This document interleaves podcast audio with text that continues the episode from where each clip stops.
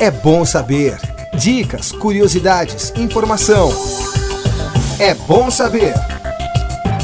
Está acontecendo um projeto do Instituto de Ciências Biomédicas da USP que avalia a relação entre TDAH e rendimento educacional.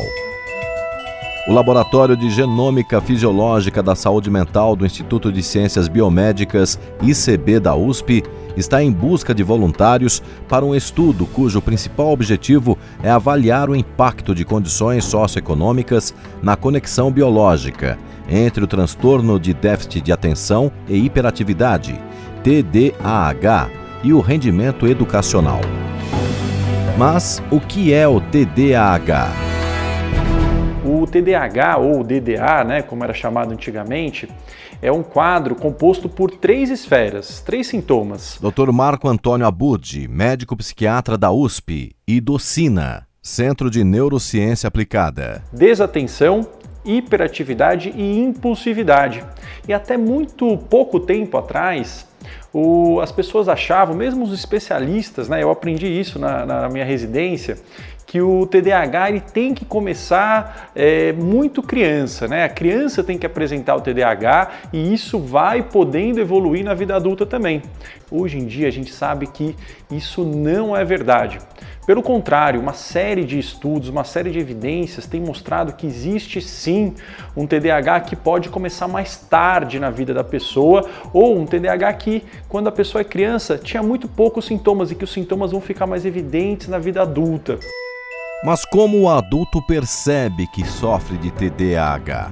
Quais são as características que podem identificá-la? Então, uma das coisas, né, o primeiro sinal que você pode ver no dia a dia né, de um adulto com TDAH é uma dificuldade em gerenciar o tempo.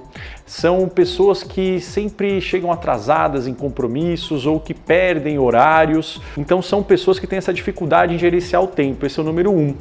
Número dois tem a ver com a pessoa somente conseguir cumprir as tarefas dela num prazo muito apertado.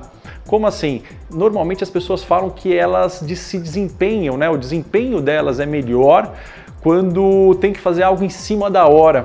Então são pessoas que deixam para a última hora, elas vão procrastinando, deixa para a última hora e na última hora parece que o desempenho aumenta e isso acontece mesmo, né? Tem uma sobrecarga adrenérgica, melhora o desempenho e elas conseguem fazer, só que sempre é correndo, gasta muito energia.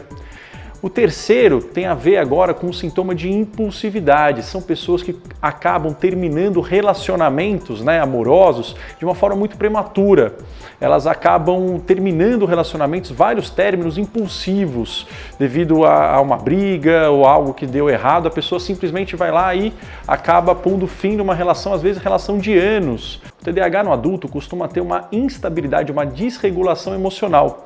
Ao mesmo tempo, né, às vezes em questão de poucos minutos, a pessoa vai de muita empolgação com algo para até muita irritabilidade, explosões de raiva é, quando ela não consegue aquilo. E isso tudo, às vezes, tem uma variação em, cerca de minutos ou de horas. Ou seja, é uma montanha russa emocional muito intensa que o TDAH no adulto pode apresentar.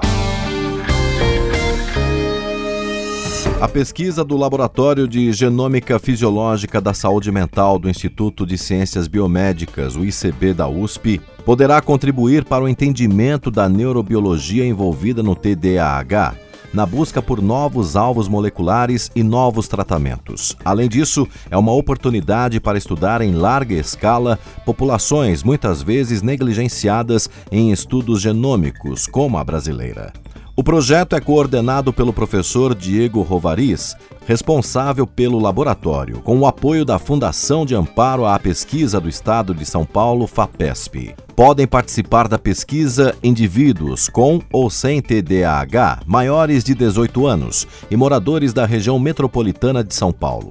Interessados devem enviar e-mail para tdahbrasil.usp.br tdahbrasil.usp.br.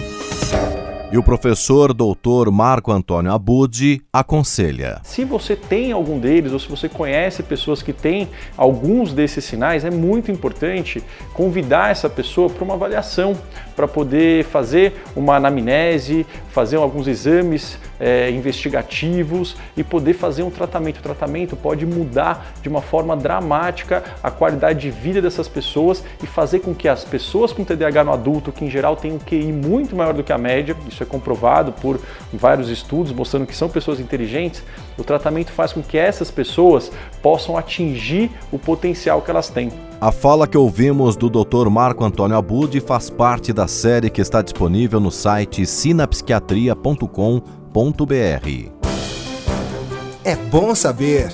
Produção e apresentação: Cido Tavares.